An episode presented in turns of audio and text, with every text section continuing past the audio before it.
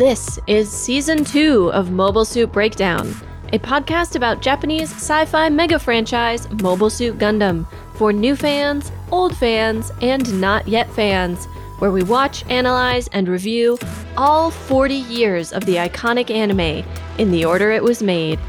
We research its influences, examine its themes, and discuss how each piece of the Gundam canon fits within the changing context in Japan and the world from 1979 to today.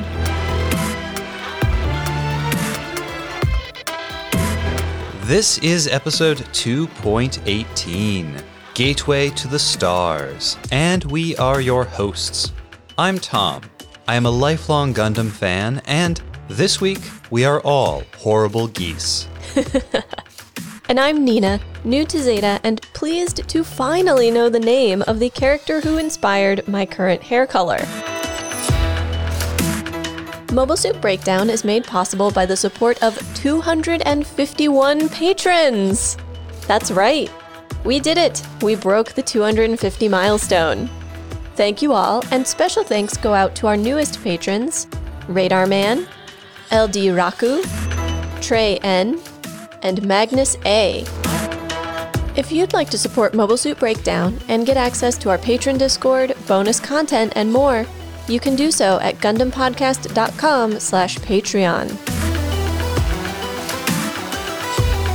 Before we get started this week, we wanted to let you know that starting November 10th, right after the release of Season 2, Episode 24, we are going to be taking a brief two week sabbatical from Zeta. We have some long term projects that need our attention, and we could use the break.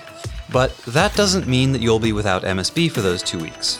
In fact, we're planning to put together two special episodes for those weeks, and we need your help making them.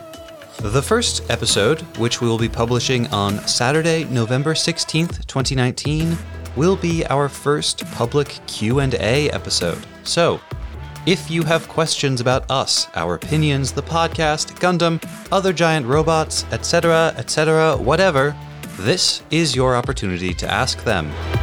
Send your questions to GundamPodcast at gmail.com before November 2nd and put Q&A in the subject to make it easier for us to find them. The week after that, the second episode will be what I am calling a forum episode. Over the past 60 some weeks, we have offered you our Gundam opinions. And now we want to hear yours. Did we have some hot takes that you just can't accept? Do our theories contradict the deep Gundam lore? Did we miss some crucial details in one of our research pieces? Worse, did we make a mistake? Were we too hard on Hayato? Do you have a thousand word treatise on why Kai is not the best character? Did Camille deserve anything that happened to him? Send your thoughts and your opinions our way. We will discuss our favorites on the podcast, and hey, you just might convince us. You should send your comments and corrections to GundamPodcast at gmail.com before November 10th with forum in subject. And then we will resume our regular coverage of Zeta Gundam on November 30th with episode 2.25. You will see the Tears of Time.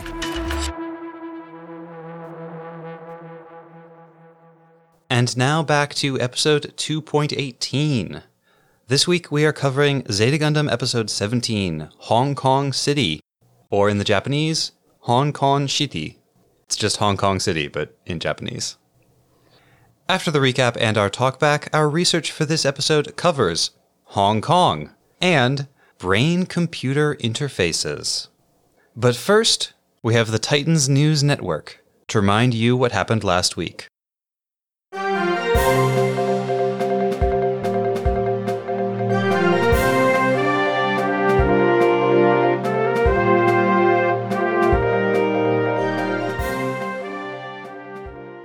Welcome back to TNN.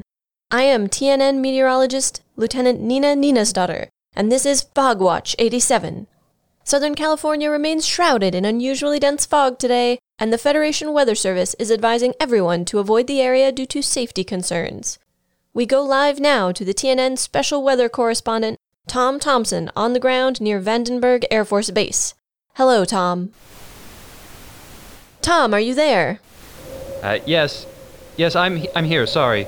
The fog appears to be interfering with our communications somehow. It it's definitely the fog, uh, not Minovsky particles, because uh, there there aren't any Minovsky particles here. No Minovsky particles at all. Why would there be? that that would be ridiculous. Glad to hear it, Tom. How's the weather down there? Well, it is very foggy. Visibility is limited to about uh, a meter. The wind isn't too bad down here, protected as we are by the Earth's loving embrace, but higher up in the atmosphere there is a lot of hostile cold air coming down from the north near the former San Francisco region, and it is mixing with the local air, causing turbulence and some strange auditory phenomena. Locals here are saying that this is the worst fog they can remember, and that it is really making it hard to tell who your friends are. One local resident told me that he saw a child barely 15 years old pointing a handgun at his mentor due to the confusion of the fog. Wow, that sounds ominous. We've also been hearing reports from people seeing flashes in the fog that look like gunfire and explosions. Have you seen anything like that?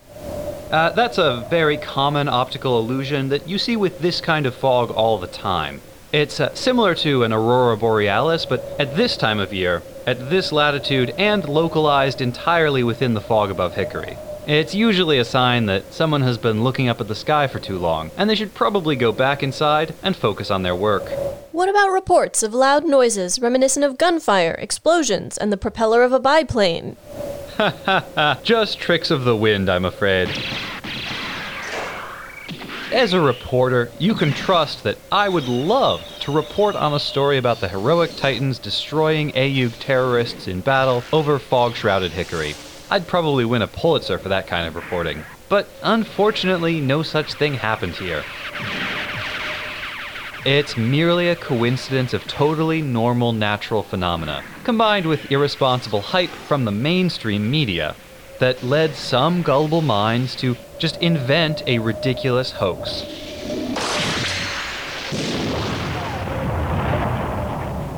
It's like Bigfoot, the Loch Ness Monster, or new types. What a relief. Next up, an exclusive TNN investigative report. Is he suitable for you?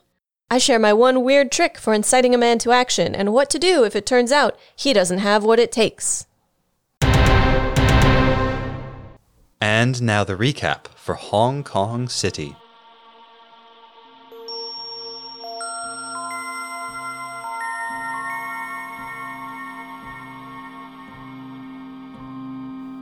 Taking over for the fallen Blutarch, Lieutenant Ben Wooder orders the Sudori across the Pacific and sends a message to the Murasame lab in Japan requesting reinforcements. On the Audumla, Hayato, Camille, Amuro, and Beltorchika discuss their next move. Amuro thinks they should attack the Titans base at New Guinea. It's new, and they won't have solidified their defenses yet. It's also likely to have shuttles, and an attack there would raise AEUG's profile. After all, if they die without making all of humanity aware of AEUG and its goals, what's the point? But before they can attack, they will need supplies. Kai contacted them with information on a potential supplier, Luo Wumin, so they set a course for New Hong Kong. Camille is working on the Mark II when Beltorchika comes to talk to him. She begins to make small talk, but Camille snaps at her. What do you want? I'm busy. So she cuts to the chase.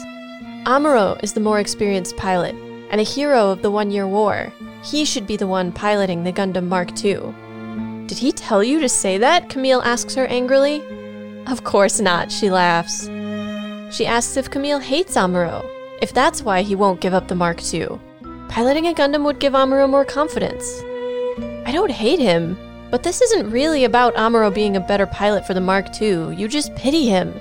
And pity like that will get him killed. When Camille tries to leave, Beltorchika grabs hold of his shoulders, but he brushes her off, leaving her standing on the Mark II. The shipments from the Murasame lab arrive at the Sudori. Shuttle boosters and a mobile suit so large it can't even fit in their hangar.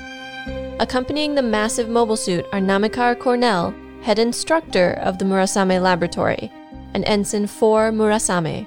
When Wooder goes to greet them, Four makes a request that once she leaves on a mission, she will not be subject to anyone's orders. If she is not free to act as she thinks is best, she will return to Japan. Namikar seems shocked, but Wooder puts a hand to Four's cheek and looks at her closely.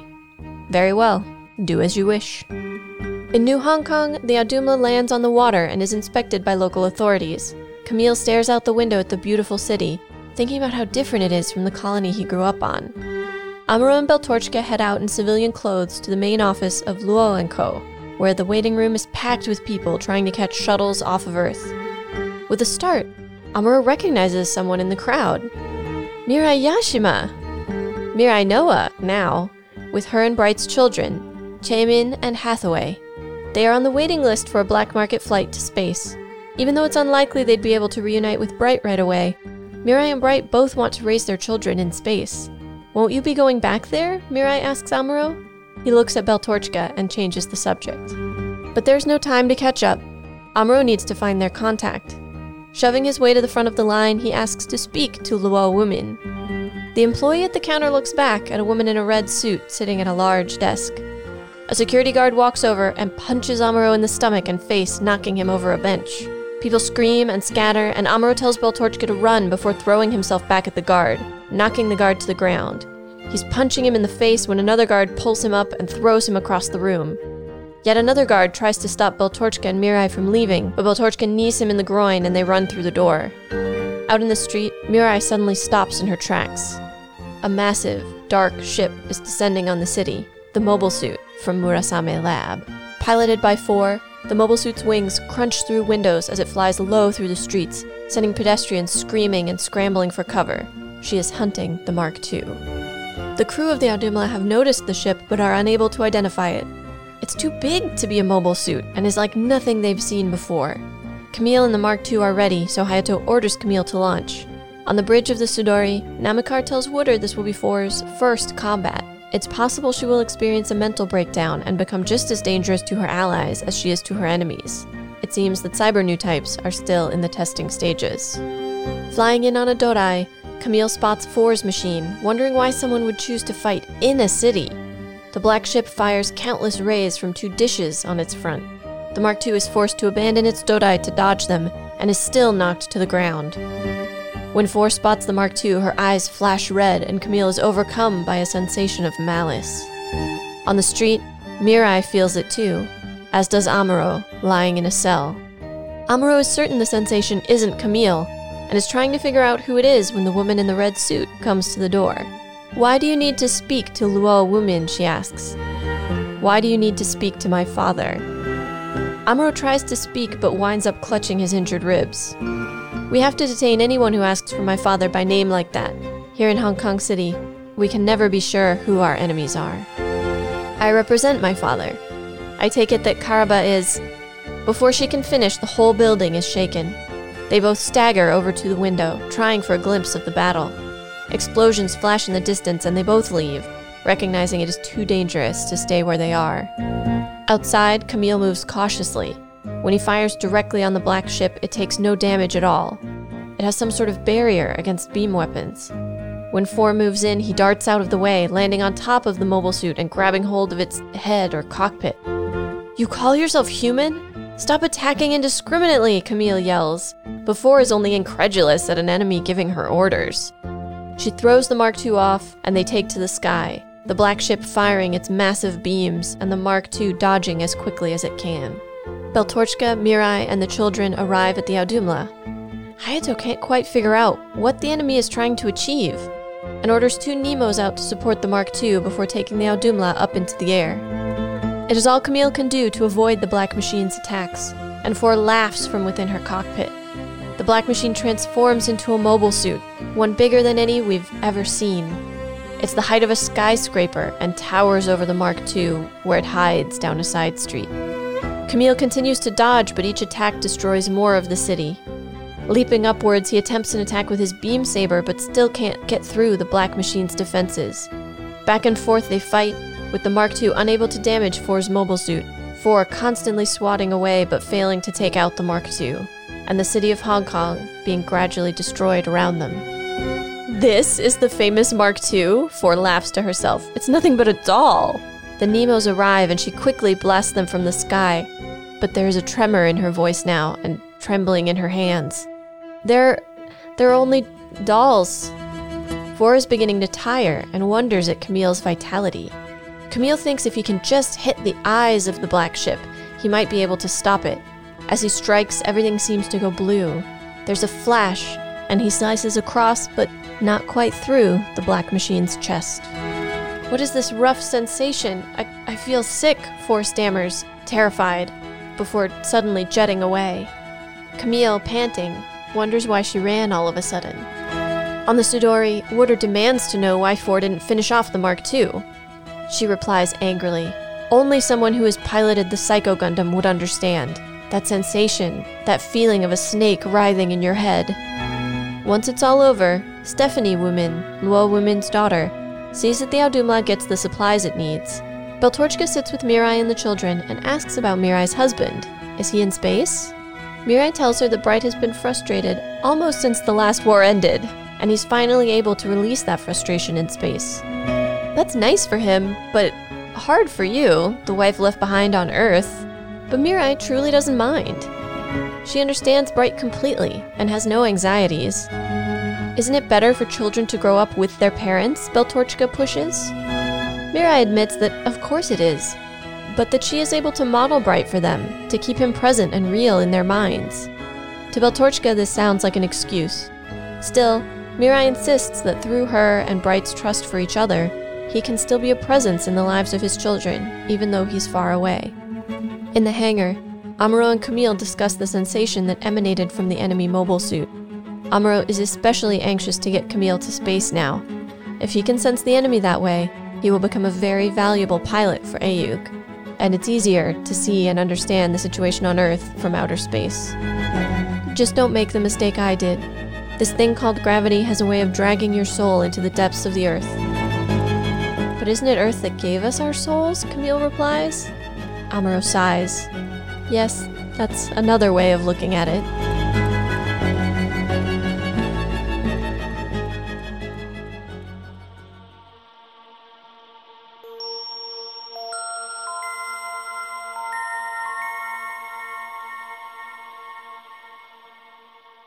Tom surprised me a little bit this episode. Uh, we were planning out everything we wanted to talk about in the episode, and he says Hong Kong. And I'm like, what about it? And he's like, it's practically its own character. It is. What is it about Hong Kong that makes Camille go, wow, this place is great? This is amazing. what we're really looking at is, for one thing, the biggest city we've been in so far in Zeta. So it's going to be the most populous, it's going to have the most going on.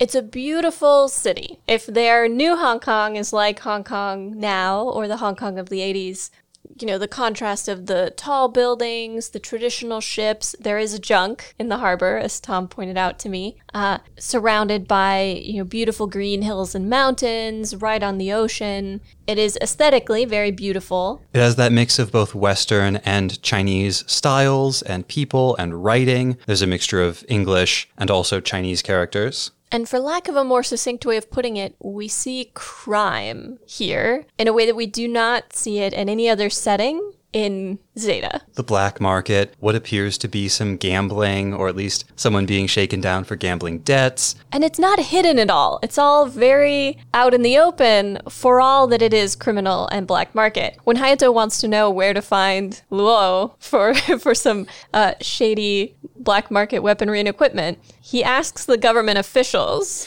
who have just told him that weapon sales are illegal. Right? That's so great. it's like, we just need to tell you we're not allowed to sell you weapons. And Hayato's like, yep, yep, that's great. I'm totally down with that. By the way, where's the black market? Where's this company that famously deals with black market shuttle tickets and weaponry and supplies and God knows what else? And the officials, we can presume, are just like, oh, yeah, of course. Just take a left at Gambling Alley and then go down illicit drugs way until you get to Arms Manufacturer Plaza. They give him a little bit of a scowl, but they still tell him. And I don't think you're being flip when you talk about illicit drugs and stuff. A big organization like that, that's already involved in illegal human trafficking, basically, you know, illegal transport of people and weaponry and war supply, probably is involved in drugs and gambling and some violence and, you know, Yeah. the whole gamut. They have a couple of big enforcers at the Luo and Company offices who beat Amuro up. They throw him in a jail cell. They have their own cells. And that's technically kidnapping, what just happened there. Right. They don't call the local police about some guy making trouble in their office. They beat him up and they throw him in their private prison. Yeah, this is a world where the line between legitimate authority and illegal authority is fuzzy. It's also a vibrant, living city, one that is organically constructed over a long period of time. It's full of people who are dressed in a variety of different outfits that suggest a range of different socioeconomic statuses. There are a lot of poor people on the streets of New Hong Kong in a way that, say, Green Oasis did not have. Yeah, we know that there is an underground press in Green Oasis because Camille mentions it. Presumably, there are other illegal activities going on. Anywhere you have people, you're going to have that. But there is this veneer of orderliness over everything. The other sense that we get from the colonies is that they were planned and built in a lot of ways to facilitate the exercise of like intense government control. Mm-hmm. And it's also pretty and it's manicured lawns, it's big suburbs. There's a elite private college and everyone's lounging around in their gymnastics wear or their tennis whites. It's all very western and very waspy and very wealthy. We see a few overhead shots of the residential area, and the houses are all about the same size. It's very homogenous. Whereas the more organic cities on Earth really defy attempts to do that. It feels less veneered. Like we mm-hmm. see more of what's happening there.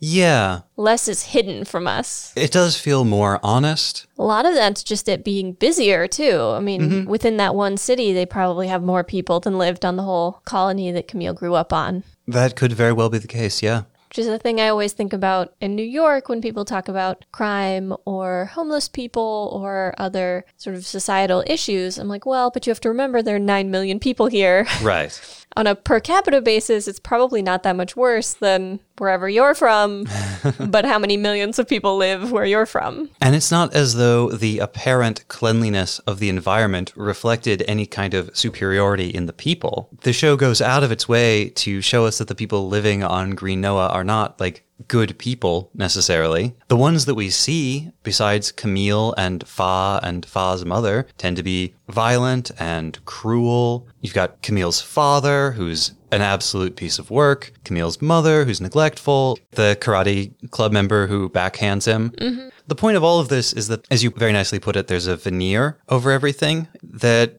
hides a lot of ugliness underneath the surface. And here everything feels more out in the open. And the characters that we're meeting here are a little rougher, a little prickly, but I think we're meant to like them more.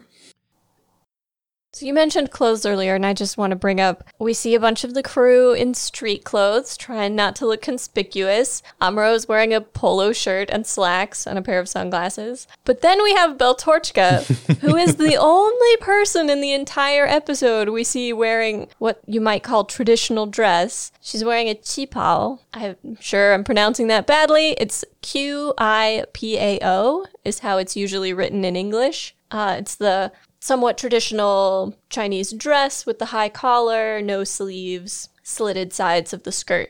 Do you think she bought that or did she have it in her bag? She probably went out and bought it. Uh, she's the only person we see in the entire episode dressed this way, and it feels very touristy for this white, blonde-haired, blue-eyed woman to be to have just arrived in Hong Kong and to immediately have gone out and bought this dress and be running around in it. Yeah. It almost feels more conspicuous, though, Oh, yeah. She's not blending in at all. we spotted a Bandai billboard while the two mobile suits were fighting. Just throwing a little extra sponsor love in there. We should go back through this episode frame by frame and look at all of those signs because I bet that was not the only amusing Easter egg on the streets of New Hong Kong. You are probably correct. Speaking of which, we don't know why they call it New Hong Kong some of the time and Hong Kong the rest of the time. I assume Hong Kong got destroyed and rebuilt. That seems reasonable. They don't really go into it. It gives every indication of being in the place where Hong Kong is right now. Mm-hmm. It occupies the same space. This is not a York, New York kind of situation. Although that would sort of poke holes in our argument about the organic old city if the whole thing has been entirely rebuilt in the last decade. Maybe they just call it New Hong Kong to make it more futury. They rebuilt it, but they rebuilt it exactly as it was. they didn't change a thing. I mean, they were all landmark buildings. You have to put them back the way they were. Part of the reason I wanted us to talk about Hong Kong City is Stephanie Luo's line about Hong Kong when she's talking to Amuro and she's explaining why they had to beat him up when he showed up at their offices asking for Luo Wu Min. She says, This is Hong Kong. We never know who our enemies are.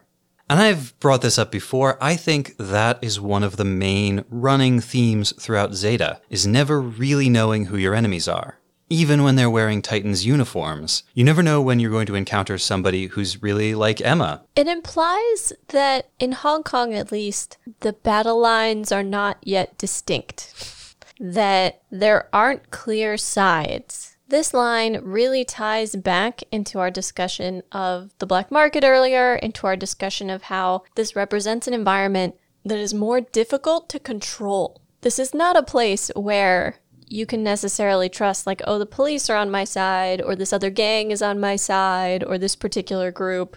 Those alliances are constantly shifting. In a place with a thriving black market, there's probably a lot of bribery being paid, but to who? And who's trying to get rid of the black market? And who supports it? And who supports it but only on the sly? And who's funding both sides? And And who's in the Titans but is really sympathetic to AEUG? And who is in AEUG but is really a warlike person with no compunctions about the costs of this revolution?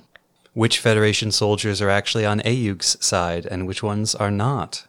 And what about all those other factions on the outside? The Republic of Zeon, whoever's out in the asteroid belt. So, in this way, Hong Kong really serves as a microcosm for Zeta as a whole.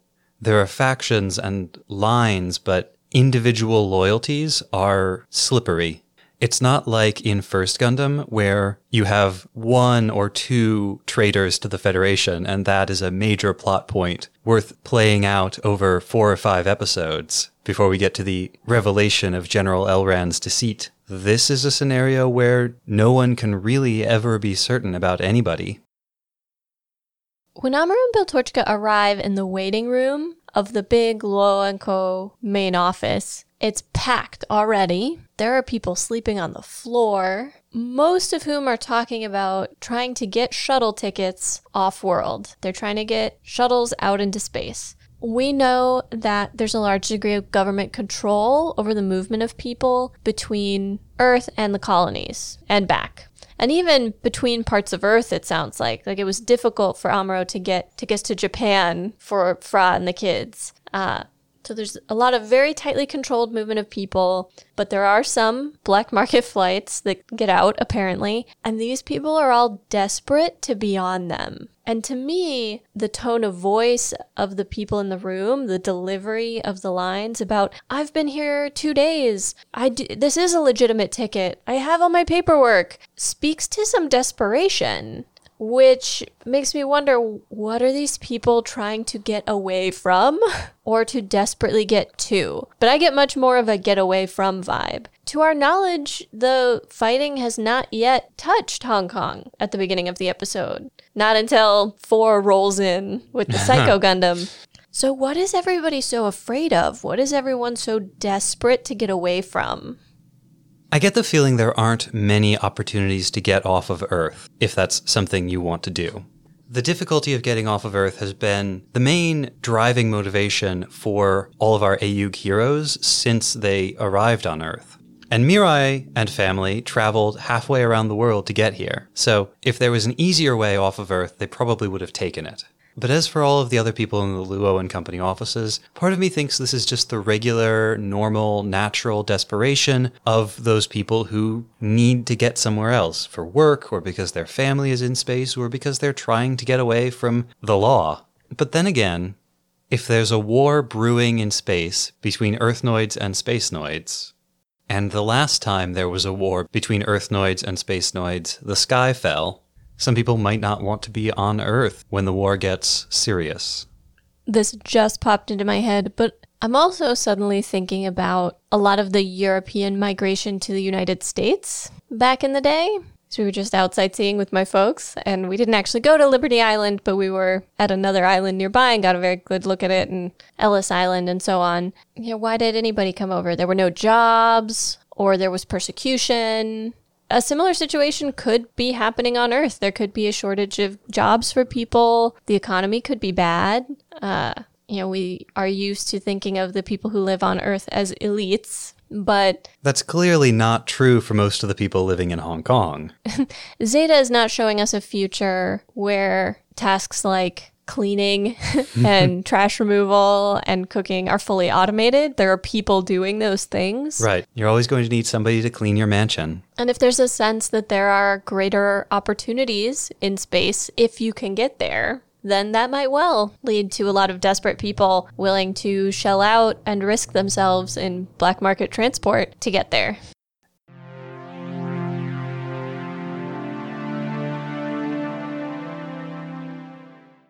So we were going to talk about the Titans and uh, Four. And Camille and the Psycho Gundam. We are running through antagonists at what I think is a unsustainable rate. It's true. We lost Plutarch and Rosamia. Now we have Wooder and Four. Wooder, who was only introduced last episode, even though presumably he's been on the ship since Plutarch took control of it. Wooder also ignoring the orders that Plutarch received and taking the Sidori across the Pacific. Like a good Gundam subordinate, he's doing it to get revenge for the death of his superior officer. And as I mentioned in the intro, we finally know the name of the character who my current hair color was inspired by, Four Murasame. Who is very cool. Also creepy. Yes. Strong villain vibes.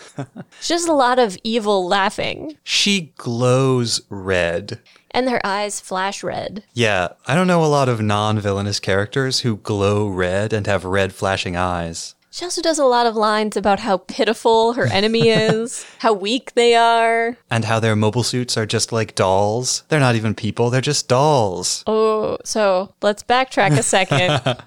when they start fighting in Hong Kong, Camille's reaction is, You call yourself human? How could you do this? And what he means is, How could you pick a fight in the middle of this massive city? You could have fought me anywhere. Here, a bunch of civilians are going to die. Right. He doesn't know he's fighting a cyber new type.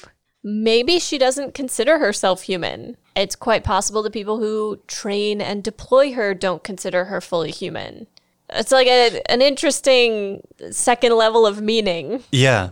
But I want to look back even a little bit further to Wooder again, because boy, is he a nothing of a character. There's just like no characterization for him whatsoever, except his kind of weird looking face. He's sandy haired. I don't think we have many sandy haired That's true. characters. And his inappropriate touching. This reminded me a lot, actually, of Rosamia and Plutarch, only he's the one who initiates it, not Four. Four makes a frankly inappropriate request. Once she's out in battle, she says, I don't want to be under anyone's orders. I want to be free to do what I think I need to do. Otherwise, I'm going back to Japan. Pay attention to that because that is Four's character in a line.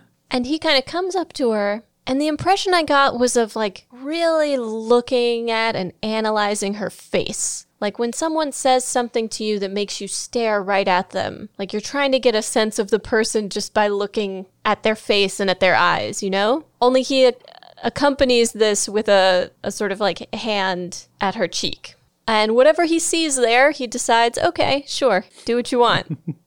I thought it was a meaningful gesture because for most characters in Zeta Gundam, the superior officer would have responded to that with a slap across the face, not a like Caress. a weirdly affectionate, creepy caress, brushing the fingertips along the jawline. She doesn't betray any reaction. For Four, this is just what people do. She is accustomed to superiors in the military messing with her body in one way or another. Like, I don't know exactly what goes into cyber new type training or cyber new type manufacture, but one gets the sense that Four doesn't have a lot of physical or psychological autonomy. Yeah, I was going to say she doesn't necessarily have a sense of bodily autonomy. And maybe that's why she's so insistent that once she goes into battle, she be allowed to do as she pleases. I think it has more to do with the fact that, and we see this when she comes back from the fight, and they're like, why didn't you finish him off? You were winning the whole fight. She is very insistent that because they have never piloted the Psycho Gundam, they cannot possibly understand what she experienced out there. And this is one of the first times we get a sense that it's not just the fight for her. In the Psycho Gundam, there's a great deal of mental energy being expended. There is a mental battle alongside the physical. Well, she describes it as like a snake writhing around in her head. See, I thought her that was her reaction to Camille's attack. Hmm. Uh, but she does comment on Camille's vitality, that he does not seem as tired piloting the Mark II as she is piloting the Psycho Gundam. And we know from Lala that there are ways to make mobile suits, mobile armors, etc., more sort of connected to new type abilities, make them so they can better take advantage of those new type abilities, but that this is intensely mentally draining for the person doing it. The original Gundam design and I think the Mark II, based on what we've seen so far, are not made to exploit that particular ability. They're just made to be piloted. The benefits you get from being a new type are incidental in a lot of ways. Uh, the machine does not connect with that in any way. And so not only is she being exposed to those mental energies, which we see some back and forth there, right? With her first red eyed flash of malice. Camille, Amuro, and Mirai all feel it and go, Whoa, what was that? Uh, but then when Camille spots his opening and takes that attack, she feels it. Not only does she feel it, we can see in the animation it's like Camille is firing a pulse out of his brain that's hitting her. Well, let's let's break down the visual depiction of that moment because it's very interesting. Her flash of malice makes everything red. Her eyes flash red, and then Camille, as he's drawn, goes like red and gray, and it's kind of cross-hatched in places. When he has his moment of insight, everything goes blue and loses some detail, and there's a flash, like the new type flash that we've talked about before, that runs through him and then to her. Also, briefly, both of them look nude. I mean, it's just an outline, it's not explicit or anything, but their normal suits seem to disappear. Yes. There's a sense that in his moment, things are being stripped away. And she seems briefly stunned by this new type pulse. Yeah, much more so than by the attack, because while he does manage to cut the front of where I think the cockpit is, he doesn't get through it. He, in fact, cuts directly over where the heart would be if this were a person. But he doesn't break through. She's in no physical danger, but she's tired and she's frightened. She's pouring sweat. She's like, I didn't know an enemy could feel like that. And that's when she runs. That's when she's like, I'm done. I'm out of here. Well, the Psycho Gundam has some kind of beam deflection shield. It works both against long range beams, the way the beam deflection shield on the Big Zam worked, but it also seems to work against Camille's beam saber. The couple of times he tries to cut her with the beam saber early on, it kind of fizzles as it gets close. Mm-hmm. But when she's distracted, it goes through. Mm. So there may be some connection between her new type abilities, between her psyche and the Psycho Gundam's capabilities, including its beam defense field. And then when she gets back to the Sidori right after this fight, what she says to both Namikar and Wooder about how nobody who hasn't piloted the Psycho Gundam can ever understand the experience of piloting it feels a little bit like that theme of generational conflict coming back again. The world is changing, and you older people are just completely unprepared to deal with the changing world. You can't even understand the experiences I'm having. You can't hope to tell me how I should be behaving dealing with this scary new technology. It's worth considering she is effectively the expert on piloting the Psycho Gundam. They've never done it. Probably no one else has ever done it. Maybe a test pilot at some point. But she is effectively the expert, and yet they're questioning her tactics, they're questioning what she's done. They're her superiors, but she has the superior knowledge about this specific thing, and yet she still has to you know, be under this other person's command and deal with their questions and their doubts because of her position here. Being the Psycho Gundam's pilot seems like it really sucks. at least to hear her tell it. But it also gives her incredible power, and she really revels in that power. Yeah, I don't think it sucked until she had to fight somebody. She uh, kind of makes it sound like it sucks all the time. really? That's the impression I got. When she talks about you can't possibly know because you've never piloted it. I suppose my interpretation was that that was very specific to her actually fighting an enemy. Yeah, we know this was her first ever combat. That feeling of incredible power is really what stands out about the Psycho Gundam more than anything else. The size of it, the strength of it, its hugely powerful beam cannons, the way it just tosses the Mark II around like a rag doll. My impression of her and of the experience of piloting the Psycho Gundam was frankly one of extreme confidence, right up until she has to contend with Camille's new type abilities. She's laughing to herself as she destroys this city and chases the Mark II all over creation. However, she has that line where she compares the Mark II to a doll. It's so small, it's so unable to hurt her. It's ridiculous. She's like, This is the best technology the other side have? This is a joke.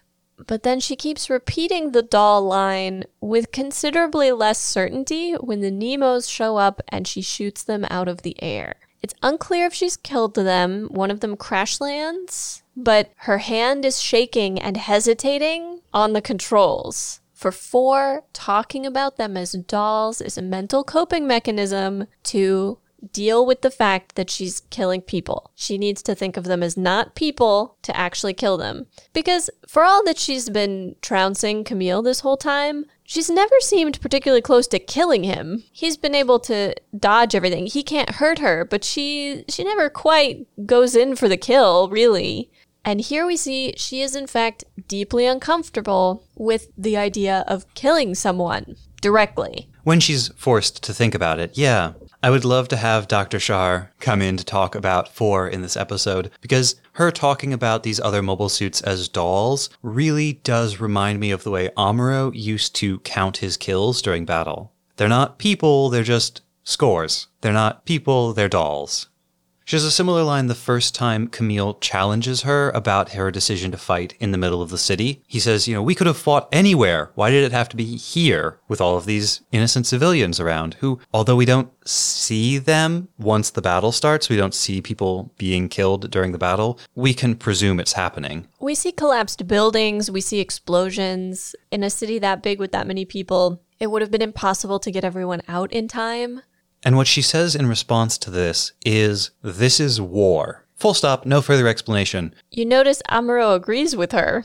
Amuro, in observing the fight, can tell that Camille is maybe trying to move the battle away from the center of the city and is you know shouting into the ether because he's backseat fighting. you don't have time for that.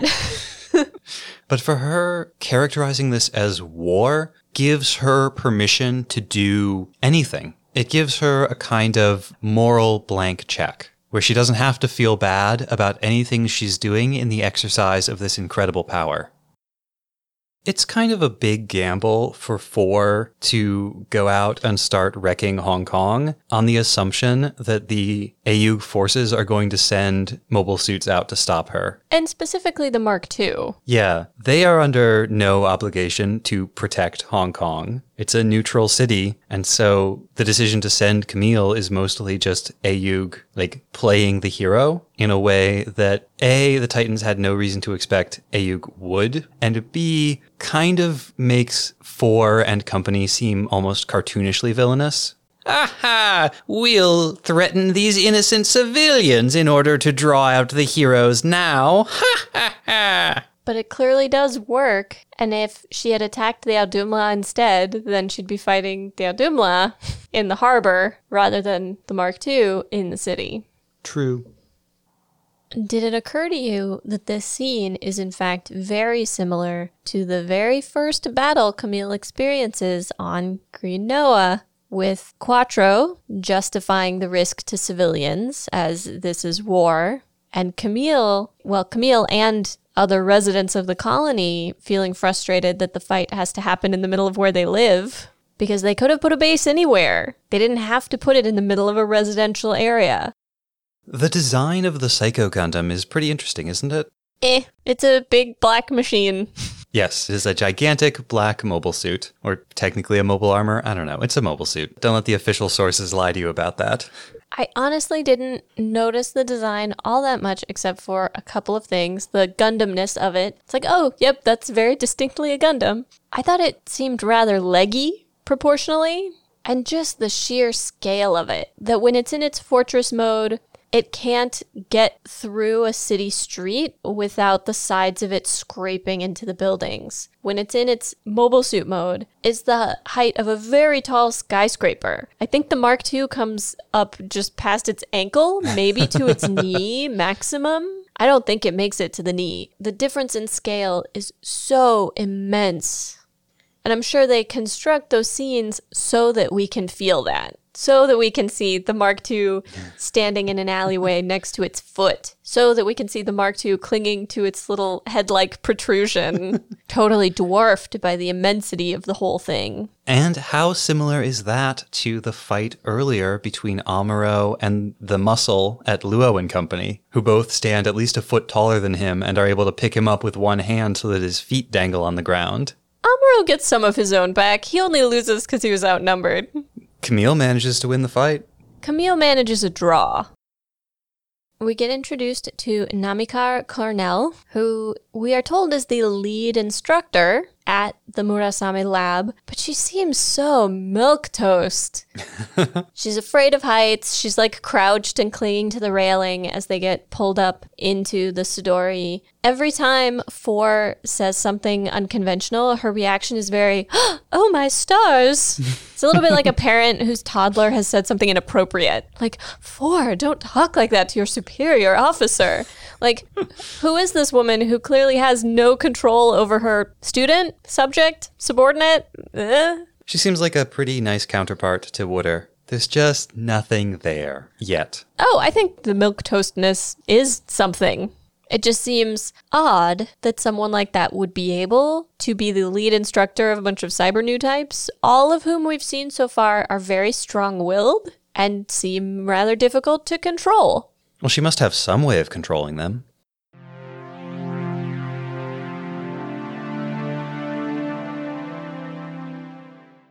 Beltorchika has no sense of boundaries. At least she's not doing any inappropriate touching. Well, mm, yeah, sure she is. After she approaches Camille to make the uh, completely unwelcome and inappropriate guilt trip that he should be giving up the Mark II for Amuro, when he tries to leave, she grabs him by the shoulders. I guess that's true. And he like shakes her off really quickly, throws her hand away. He, yeah, he swings his arm around and she's like, oh, Camille, how could you hit me? It's like, excuse me, he was trying to leave and you grabbed him. And then he strands her. Yeah. In the Mark II's cockpit. That was awesome. Hops in the little elevator and. Boop. Yeah. Amuro didn't ask her for this. We know he's had a few thoughts of like, mm, how could they give that kid the Gundam and not give me the Gundam? But he seems mostly over it. Since he got into the Rick-Dias, there's never been any sense that he wanted the Mark II. And the whole thing is just so manipulative and gross. Yeah. She hasn't talked to Hayato about this. She hasn't talked to Amuro about this. She goes to Camille because he's young and vulnerable and she thinks she can manipulate him. She's wrong. But it's hard even for me to understand what she's trying to get out of this, besides the obvious trying to get Amuro into the Mark II. Like, what is her end goal for this? And that's only complicated because her behavior throughout the rest of the episode doesn't really match or shed any additional light on this earliest scene. As I mentioned last episode, I'm not sure she's clear on what she wants from Amuro. She has conflicting desires, right? She wants to see him be the hero, and that's one reason to put him in the Mark II. That Gundam is obviously the hero Gundam, and the hero should be in it, not you, child. You can't possibly be a hero. You're just a child. On the other hand, she didn't want him to be a coward. She wanted him to go out there and fight. But now he's fighting, and she's terrified for his physical safety. She's falling for him, and she is so scared that something is going to happen to him. Oh, yeah, she's terrified of abandonment. And so she probably thinks the Mark II is safer. We know it has better armor. Uh, you know, she thinks Amuro would be safer in there. Maybe. I do think a big question hangs over Amuro throughout this whole episode, and that's what's next for him? now that he has awoken from his slumber, gotten back into the mobile suit, and started to join the struggle, what is he going to do? Who is he going to be? I love the conversation between Mirai, well, Mirai, Amuro, and Beltorchika, and then later just Mirai and Beltorchika. Mirai mentions that she and Bright want to raise their children in space. This is something that's very important to them and that they are eager to do, which is already interesting. Mirai then asks Amuro, will he also be going back into space? Which he pointedly doesn't answer. He starts to answer. He gets as far as, I'm. He looks at Beltorchika and he changes the subject.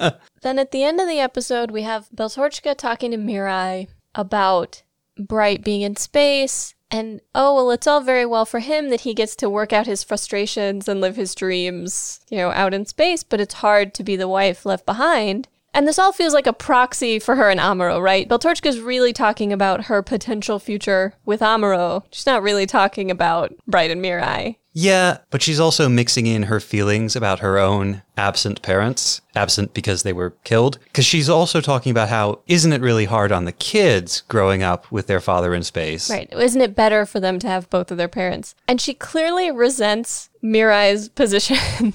Mirai's position essentially being like Bright and I trust each other and we know each other so well that I'm able to kind of be bright for the kids, to make it like Bright is here alongside me. Which she describes in almost psychic terminology. Like, I reflect Bright's presence into their minds so that they can have the experience of him there as well. But what she's really saying is that their father doesn't need to be physically present to be a presence in their lives. But that for that to happen, she and Bright have to have this very close understanding and trust. Without that understanding and trust, she would not be able to sort of keep him present for the kids in the way that she does. And this seems to make Beltorchika angry. So angry. She gets her little eye twitch. I love that she has, she does this every time she gets mad. Her eyes narrow and kind of flicker. But Beltorchika, if you don't want to hear Mirai talking about parent stuff, don't ask her more questions about parent stuff. This is a conversation you initiated. Well, and what she says about this is that sounds like the sort of excuse parents would use. What did you expect Mirai was going to do? Throw up her hands and go, You're right, I've been a horrible mother. This also sets up some potential conflict between Beltorchika and Amuro, though because we see that Beltorchika does not look at things the way Mirai does. Beltorchika believes that a husband and wife should absolutely be together, be living in the same place, never be separated. And she has shown no indication of a desire or even a willingness to go into space. Hey, that's the same conflict that split Amuro's parents up. Ooh. Um, yeah, it is. And here's Amuro hemming and hawing about maybe I'll go, maybe I won't go. I'm not certain, which must terrify her even more. because if he were clear that he was going, she could break up with him, or at least make herself amenable to the idea. And if he were definitely not going, then she wouldn't have to worry about it. But when he can't tell her one way or the other, then it's just the fear. And I may be reading too much into this, but I also get a sense that Beltorchika resents there being people around who know Amuro better than she does. Like when he first spots Mirai and it's clear they're old friends, she looks unhappy about that. Who is this woman? Who are these children? How do you know them? If you were wondering, I no longer think that Beltorchika gets to be the voice of the show. Just for that one episode. She has been demoted to the status of regular character, real person, with all the flaws and foibles that implies. Later on in the episode, we get Amuro's conversation with Stephanie, which again draws a parallel between Amuro and Quattro because Amuro's there doing his backseat battling. no, Camille, those are the wrong tactics. What are you doing, you fool? And Stephanie is you know, groaning over this that he's just another soldier. All he can talk about is tactics. He's like, well, it's natural to think about that when you're watching a battle. It's different for you. You're being sucked into it. And from your perspective, you can't see what's really going on. Right. That's the important part of this conversation. She says, You can't get the full picture your way. And Amuro's reaction is defensive. I'm a pilot. What's wrong with that? Which again, look for a moment at what Hayato has done. Hayato is not out there in a mobile suit anymore. Hayato is in charge. And that means he's not in the thick of the fight. It means he's commanding. And theoretically, that is what some super experienced guys like Quattro and Amuro should do. They should not be in the thick of the fight. They should be helping run the show. That they should be taking the bigger view into account, stepping back so that they can provide the guidance, the strategy, the big picture stuff. And they both completely reject this. They don't want it. They have no interest in it. They reject it outright as a possibility. That's all definitely true for Quattro. But for Amuro, none of that has solidified yet. That may be his natural impulse. It might be what he wants. It might be what's easiest for him or most comfortable for him. But he is taken aback. He does seriously consider what Stephanie tells him. And you can tell that they have that moment of connection because of the way the animation shifts there. It's not exactly like the way new type connections are usually depicted, but that sudden change in the way they're both animated does suggest something's happening. Right, that this is a very important exchange. They both get much sharper shadows across their faces, is what it looks like. And like black shadows, very dark. And I think they're backlit, which is a little bit like the glow that Four gets. And we know he thinks about all of this seriously because later, when he's talking to Camille, he mentions it again. He mentions to Camille, it's easier to see the situation on Earth from outer space. It's easier to judge what's happening from outside it. He's been thinking about it. I love the moment when he's talking to Camille about getting Camille back out into space soon. And Camille is like, Why are you trying to get rid of me? And Amuro's like, I just can't stand to watch you fight like that. ha ha ha, JK. JK, but not really. I really did hate watching you fight like that. It was bad. I hated it. It's like nails on a chalkboard. However, Amuro also acknowledges that Camille is manifesting some abilities, some power. He had that same sensation of the enemy that Amuro and Mirai had. And that's a sign that with development, Camille could be a really exceptional, valuable pilot. And then things get real philosophical. So let's try to figure out what we think this means. Zamuro says to Camille, Don't make the mistake I did. This thing called gravity has a way of dragging your soul into the depths of Earth. To which Camille responds, But isn't it Earth that gave us our souls? And maybe it's not an answer to anything. Maybe it's a series of posed questions. Because when you think about a future that involves big chunks of humanity living out in outer space, you do wonder like, is Earth, is the planet part of what makes us human? Are we still human beings without our ties to the Earth? What does it mean to be a human who's not tied to the Earth? What does it mean to be human, period? And what does it tell us? That Amuro feels this pull and thinks it's a problem, but Camille observes it and sees the good in it. Camille does not yet feel that pull, I don't think. And it also feels very much when Camille says, Isn't it Earth that gave us our souls? Like he's repeating something back that he heard somewhere. Well, Camille is too young, too inexperienced to really have an answer to this. But I wonder where he heard that from, because he certainly did not hear that from Quattro school. He was indoctrinated.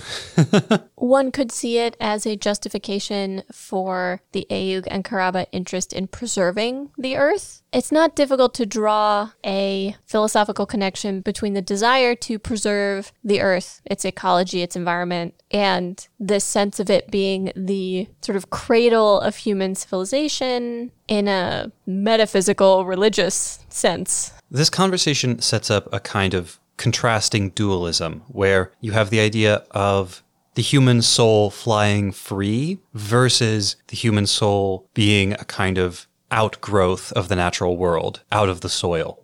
This distinction between freedom and independence versus interconnectedness and rootedness is something we've seen in a bunch of characters before, most notably between Char Quattro and Amuro, with Quattro representing the freedom of the soul, independence from obligations, freedom from gravity, and Amuro being more tied down, tied to the people around him, and now explicitly tied to Earth and to gravity. And yet, Quattro is the one who comes back because past Jupiter he cannot hear Lala. And, not for nothing, Lala is the one who when she confronts Amuro for the first time, is horrified that he can fight so well when he has no homeland to fight for. There's an implication that Amuro was at his strongest when he didn't have that rootedness, when he didn't have a place that was home.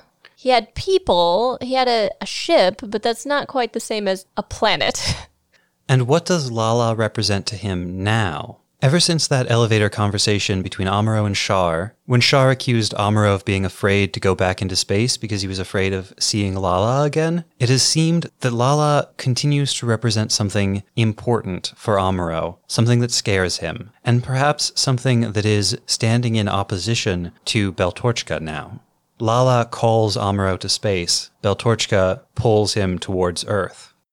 In that elevator conversation, Char suggests that what lies for Amuro in space is what he needs to do, the things that he needs to do in his life, which sounds a lot like his destiny. but in a very broad, like fulfilling your purpose as a human being kind of way. Because something we've touched on a little bit in the past, I think, and that is still relevant, is when they talk about gravity holding people down in the Universal Century, in the two shows that we've watched so far. It seems very likely that there is a connection to simply the idea of getting older. Because it's not uncommon, I imagine, in most societies to talk about the fact that you know, as you get older, you lose freedom and you gain responsibilities. You have a lease or a mortgage, you have relationships, you have a job, you develop all of these entanglements, you accumulate stuff, all of which are things that limit your ability to just like float freely through the world. You can't just up and leave the way you could when you were 18 and you didn't own anything and you didn't have a job or any relationships to tie you down. And while I don't think that's all of it, I do think that is a big part of what's at play here. We basically don't hear anybody young talk about Earth's gravity holding them down or or hear anybody young talked about in that way. I would argue that Beltorchika maybe applies, but she's a special case. Hmm.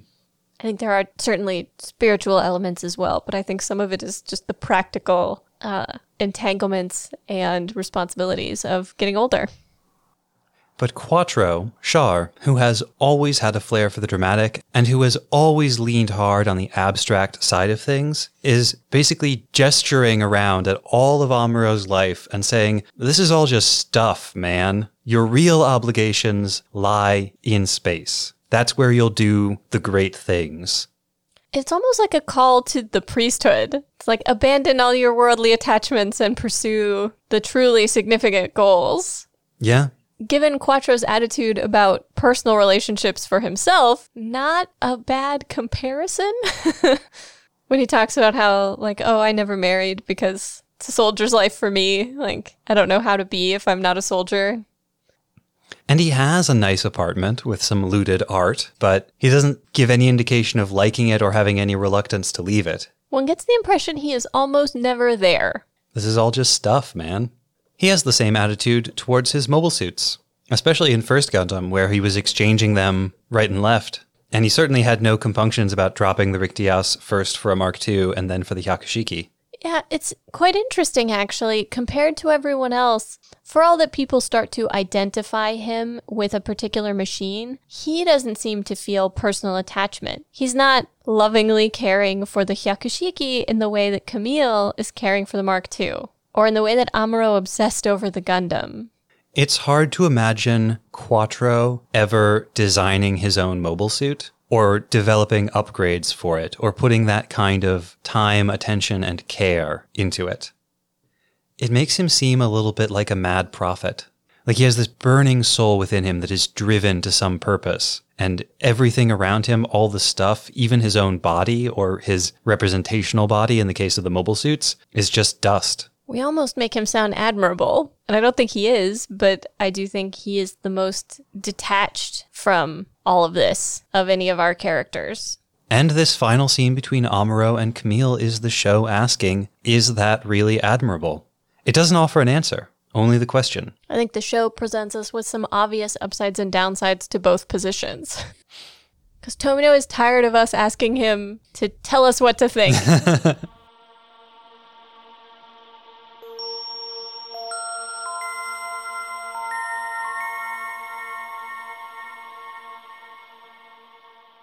And now our research. First, Hong Kong. and then brain computer interfaces. As Tom put it, Hong Kong feels like one of the characters in this episode. And so I wanted to touch on Hong Kong's history and the state of affairs in Hong Kong in the 1980s. And because apparently Zeta knew what the significant world events would be in 2019, I will wrap up by talking about how that history ties to the current situation in Hong Kong. Yay, current events. Woo! It was so much fun when we talked about the Amazon being on fire. The physical area that we now call Hong Kong became part of China during the Qin dynasty. It remained sparsely populated for a long time. Hilly and relatively barren, locals depended on salt production, pearl harvesting, and fishing. But from as early as the Mongol invasion in the 13th century, Hong Kong has been a place of refuge for people fleeing violence, famine, natural disasters, political turmoil, and civil war on the mainland. It was during the First Opium War, in 1841 to be precise, that Great Britain first invaded Hong Kong, initially for use as a military staging ground. When China lost the war, it was forced to cede Hong Kong to Great Britain as part of the Treaty of Nanking, and Hong Kong became a crown colony of the British Empire.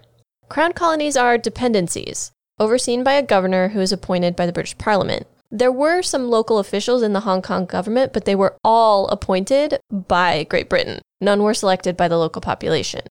During the colonial period, Hong Kong became a modern city with gas and electric utilities, trams, airlines, hospitals, local banking, and more educational opportunities, albeit mostly Western style education. And uh, it was essentially expected that for university level education, you would leave Hong Kong. it was mostly shielded from the social and political turmoil of the fall of the Qing Empire on the mainland, but Hong Kong saw plenty of turmoil of its own. There was a rebellion against the colonial government in 1899, and an outbreak of bubonic plague in 1894 was used to justify imposing racial segregation in Hong Kong's zoning laws. In 1860, at the end of the Second Opium War, Great Britain received a perpetual lease on the Kowloon Peninsula, an area of the mainland directly across the strait from Hong Kong Island. They were concerned about the security of the port city and wanted an additional buffer zone between the Hong Kong port and mainland China. Then, in 1898, the British and Chinese governments signed the Second Convention of Peking, part of which was a 99 year lease agreement for what is called the New Territories, more than 200 small islands surrounding Hong Kong. So you'll hear people refer to Hong Kong, to Kowloon, to the New Territories. All of this is called Hong Kong now, but people also refer to the specific individual parts separately, depending. It made the reading confusing. The population boomed in the early 1900s, up to 1.6 million people from the approximately 7,500 people who lived on Hong Kong Island in 1841. Hong Kong was occupied by Japan during the Second World War. The attack began just eight hours after the attack on Pearl Harbor, and the surrender was on December 25, 1941, Black Christmas. The occupation was the first time in decades that Hong Kong lost population. Executions, famine, and deportation lessened the population to only 600,000 people. Many of those deported had only recently come to Hong Kong, fleeing the Second Sino Japanese War, which had begun in 1937. But after the liberation of Hong Kong, the population boomed again. Thousands of refugees went to Hong Kong from the mainland during both the Communist Revolution in 1949 and the Great Leap Forward in the late 50s and early 60s. The post war period saw Hong Kong serve as an important transshipment port between the rest of the world and China. A transshipment port is a sort of intermediary port. It's not the final destination for most of the goods that arrive there, but a place for shipments of merchandise to be imported, stored, and traded before continuing on. I was going to ask. the influx of labor from the mainland also turned Hong Kong into an industrial and manufacturing center, and many companies that had been headquartered on the mainland before the war moved their main offices to Hong Kong. The 50s also mark the beginning of the now iconic high rises, built to provide housing to a burgeoning population in an area where outward expansion of the city is basically impossible. Like in much of the rest of the world, the 1960s were a period of social upheaval for Hong Kong. Communist, nationalist, and anti colonial protesters led riots and planted bombs, and traditional family structures were strained by the new work culture that saw most workers spending more time in factories than at home. Low wages and poor working conditions contributed to widespread discontent. Then the 1970s were marked by improvements in the standard of living. rising salaries, improved life expectancy, higher rates of literacy, and so on, fueled by labor legislation, government housing projects, and public works programs. There was a largely successful effort to battle police corruption, and the passing of legislation to require equal pay and benefits for women in the workforce. By the 1980s, Hong Kong had become one of the Asian tiger economies, a global finance leader, and the economy began to shift away from manufacturing and toward banking and finance, trade, logistics, and communications. There continued to be an influx of immigrants, mostly undocumented, from mainland China. These were the boom years for Hong Kong cinema, which had been around since the turn of the century but started to receive more international attention during this time. However, the early 80s also saw increasing unease over the impending handover of the leased new territories. And it was on December 1984 when the Sino British Joint Declaration was signed. It included an agreement that when the 99 year lease on the new territories expired, Britain would return not only the new territories, but Kowloon and Hong Kong as well. In return, China would implement a one country, two systems policy retaining capitalism and certain political freedoms in Hong Kong for a period of 50 years. Freedom of speech, assembly, press, and religion, notably, which were not part of life on the mainland. Britain could have attempted to retain control of Hong Kong and Kowloon, but decided that it wouldn't have been logistically or politically feasible. Hong Kong's airport, for instance, was in the least portion of the territory, and about half of Hong Kong's population lived there. Plus, the Chinese government had made clear that it did not consider the earlier unequal treaties enforceable. They considered all of Hong Kong to be Chinese territory. The preferences of the local Hong Kongers were not consulted, and they didn't really have options. If they tried for independence, they would have just been invaded.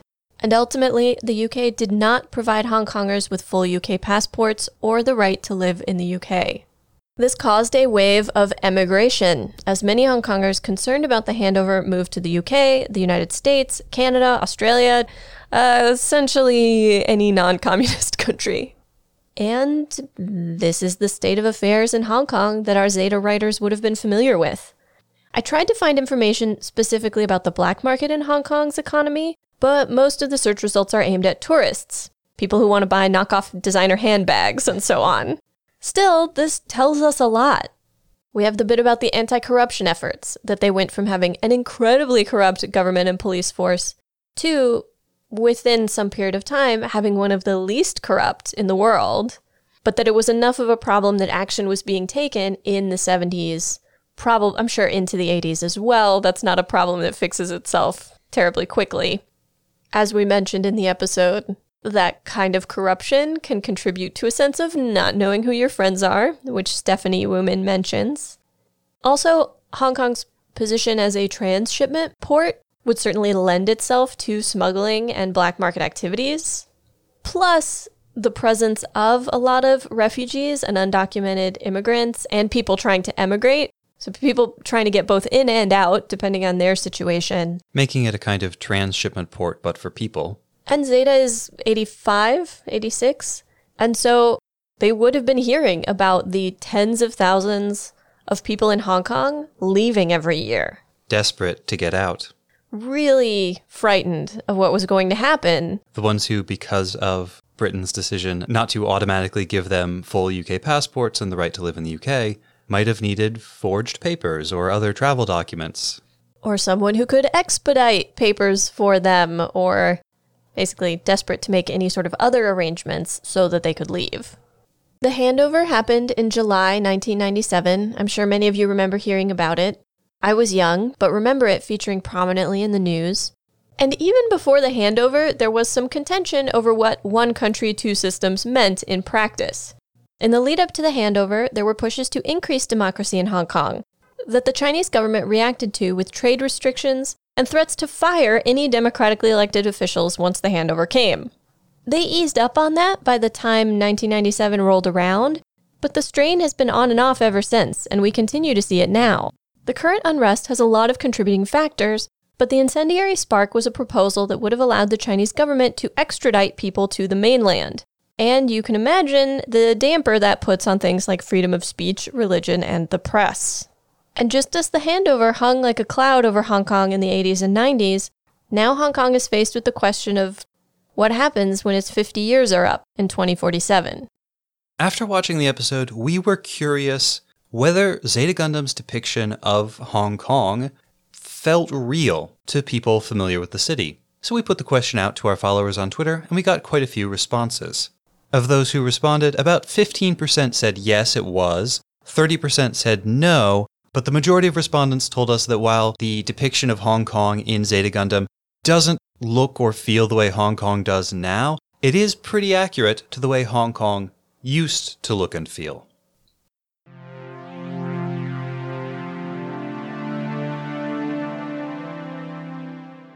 We first encountered an obvious brain controlled device when the Braw Bro mobile armor appeared in First Gundam's episode 33, Farewell Inside 6. Although we would not discover its revolutionary Psycommu control system until it reappeared in episode 39, The New Type, Shalia Bol. Psycommu is a portmanteau of psychic and communicator, and Psycommu directed weapons would appear in every first Gundam episode after that the Elmeth in episodes 40 and 41, the Zeong in episodes 42 and 43. All of these explicitly relied on the extraordinary mental faculties of new types Shalia Bol, Lalah Sune, and Char Aznable. Yet, despite the prevalence of new types and cyber new types in Zeta, we haven't seen any brain controlled weapons. Until now. From the dialogue and the events of the episode, we can be certain that the Psycho Gundam incorporates a Psycommu system and is at least partly controlled by the pilot's brain. Honestly, the name was a pretty big hint. We are also told that only Four can pilot the Psycho Gundam, and we see that doing so is both unpleasant and difficult for her. The Psycommu is what we would today call a brain computer interface, this is a general term for a variety of different practical, experimental, and theoretical technologies that allow human and animal brains to exchange signals with computers and through those signals control an external device. As a technology, these are still very much in their infancy, but there is also exciting and incredible work being done on them as we speak. Like a lot of the technology in Gundam, the Psycommu is a mixture of what was nascent real science at the time when the show was made and some science fiction speculation about how it might develop. The helmets that both Shalia and Lala wear while controlling their mobile armors were probably inspired by the electroencephalograph, or EEG, a device for passively monitoring brain activity via electrode sensors placed on the scalp. The first successful use of an EEG on a human was in 1924, and in the next 50 odd years, investigators studying the workings of the brain figured out that, with training, a person hooked up to an EEG can consciously produce certain brain activity. With the right signal processing and calibration, the EEG can interpret that activity and send a command to a connected device.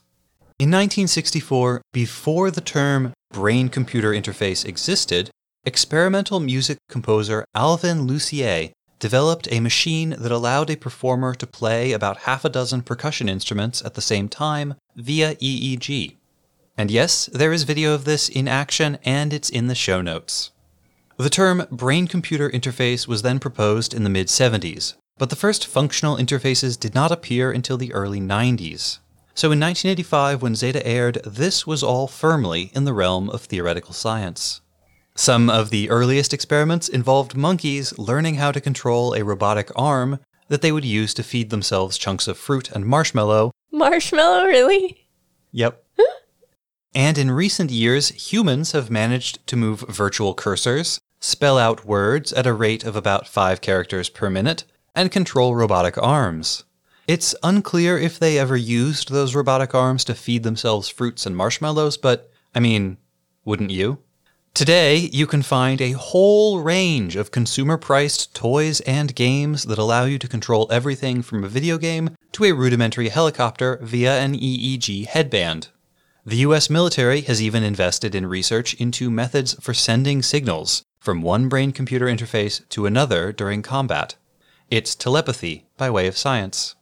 None of this stuff is reliable or portable enough yet for a widespread adoption in normal life, we might still be decades away from practical implementation, but the theoretical groundwork is there, and it's not that far of a conceptual leap from what we have today to something like the Elmeth's bits. Brain computer interfaces don't just work one way. Signals can be sent out by the brain, but they can also be sent into the brain by the computer. This can be part of controlling an external device. For example, electrical stimulation in the correct part of the brain while you're using a robot arm could provide something like the neural feedback that you feel when using a biological limb. Brain computer interfaces can be used to circumvent damaged parts of the brain, to allow two healthy sections to communicate via the interface, or to simulate the function of sensory organs. There's even research into how stimulation of the brain can enhance a healthy brain's ability to learn and improve memory. But there are problems. Of course, there are problems. And they can be divided into A, practical problems, and B, ethical problems. The practical problems revolve mostly around the mechanics of the interface itself. The EEG, with electrodes planted on the skull, is the easiest and least invasive way to interface with the brain. But that comes with a significant downside. The quality of the signal received is relatively poor. After all, all the bits of your head that protect your brain, up to and including that thick plate of bone that is your skull, those naturally muffle the signals that the EEG needs to monitor. On the other end of the spectrum, the most accurate way to monitor neuron activity is an intracortical microarray.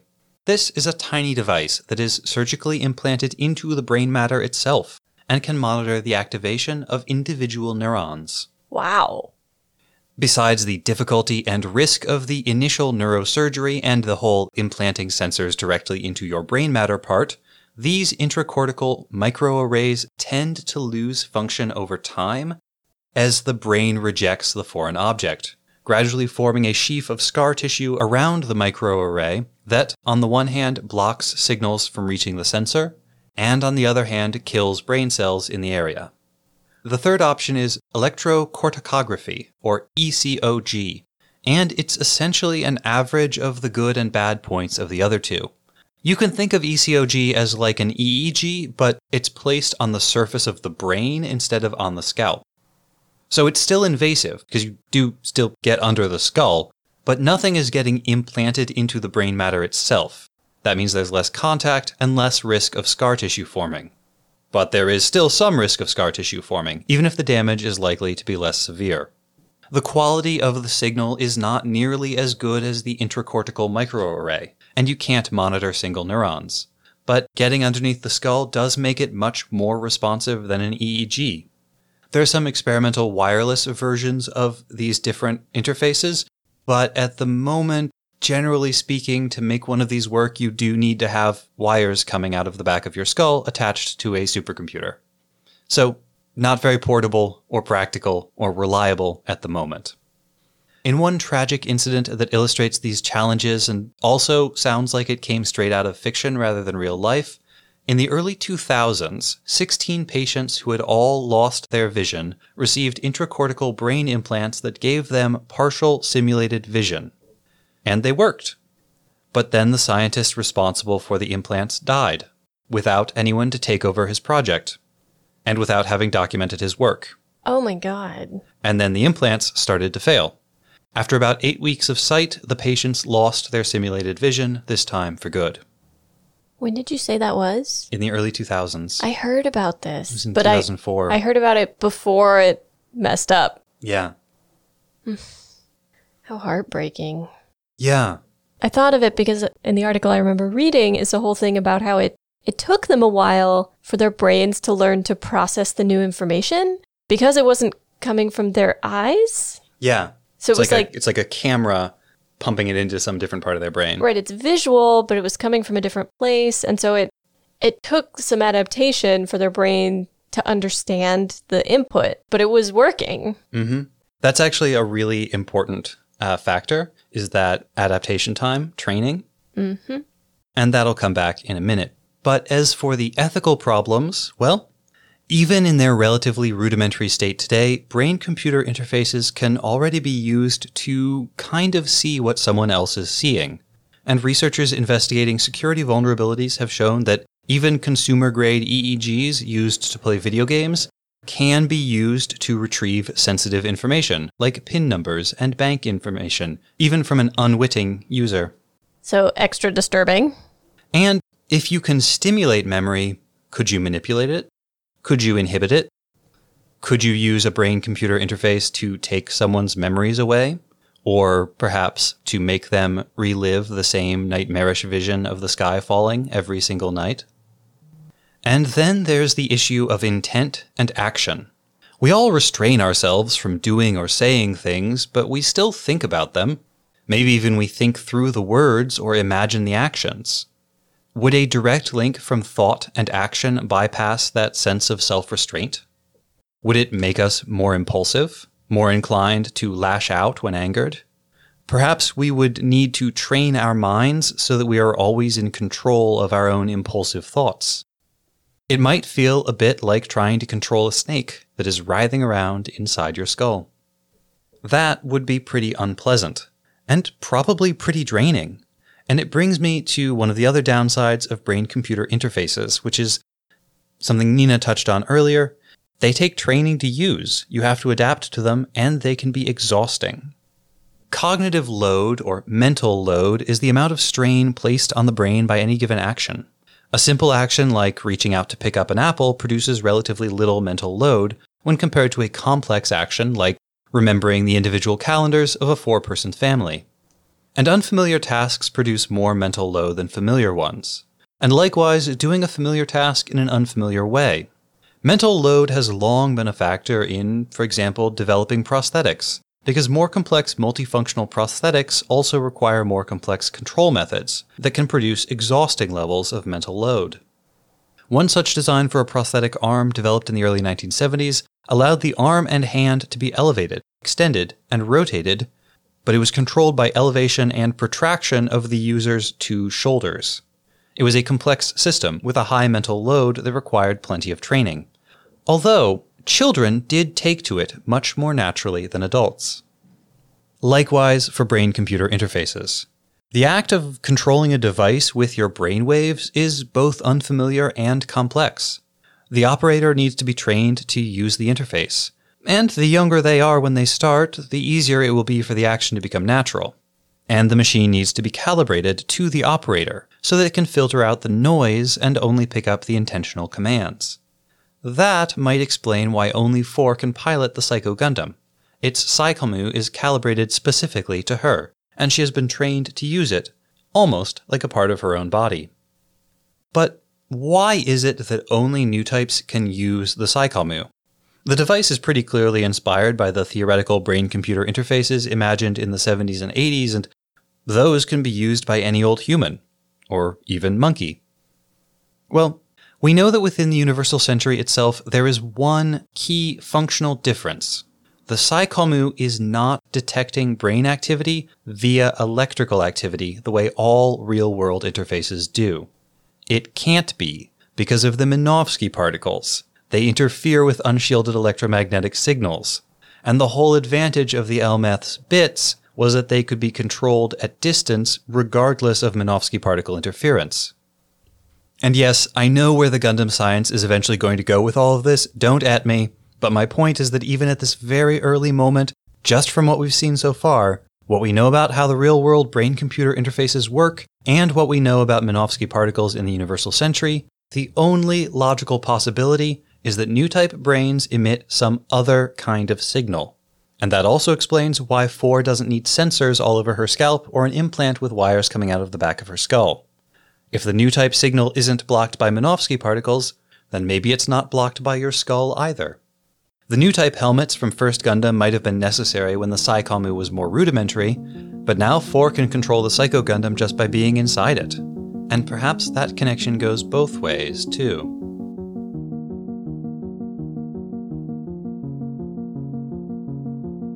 Next time on episode 2.19, A Fateful Encounter, we cover Mobile Suit Zeta Gundam episode 18 and Yoi Chansu. But everywhere is a battle zone. Mama Bear. We're jumping onto Dodai. What does the scent of a woman have to do with anything? Releasing the Kraken. Big Bro Camille, Best Camille. Crippling headaches, near drownings, and other awkward first date moments. Someone nothing like Amuro, and when it comes to saving moms from the Titans, second time's the charm. You will see the tears of time. Aw, you didn't use my best one. Which one? Hathaway's Splash. Huh? People on the internet will appreciate my genius. Yes, they will. That's true.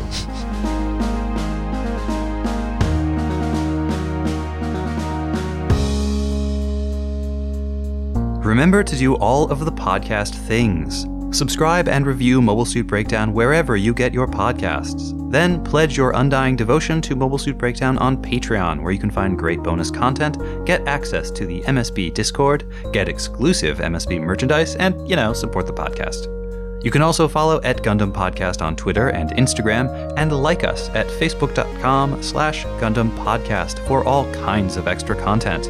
And you should always check out our website, GundamPodcast.com, for all of our episodes, show notes, watch list, wish list, some other lists, and more. Plus, you can always email your questions, comments, and complaints to GundamPodcast at gmail.com. Or just shout your wrong Gundam opinions to us in person by coming to scenic New York City and yelling, Elegant and powerful, the design of the Psycho Gundam is among Zeta's best, on any busy street corner. We will totally hear you. The intro song is Wasp by Misha Dioxin, and the closing music is Long Way Home by Spinning Ratio. You can find links and more in the show notes. And thank you for listening.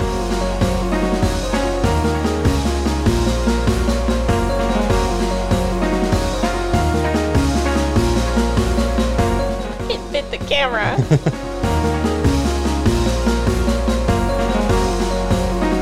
I like that. Cool. Um, It took us some work, but we got there in the end. yep. My family has a robot to do that. Thank you very much. Gateway to the stars!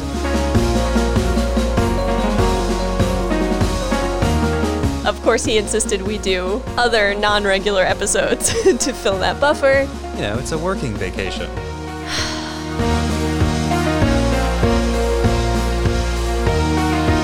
Over frog, over fog-shrouded hickory, Frog, shou- frog shrouded hickory. frog-shadowed hickory. There's an enormous frog casting its shadow over all of hickory. What is the literary symbolism of that?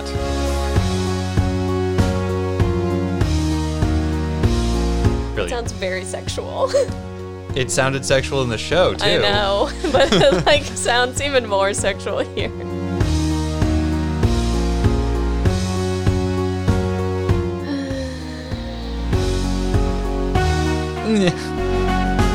Limit you emails.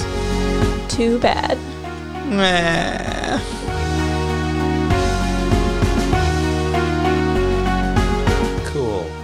Love when they do that. Oh yeah, so great.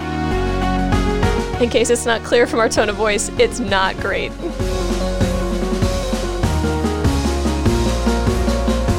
Leaf blowers, true enemy of podcasters.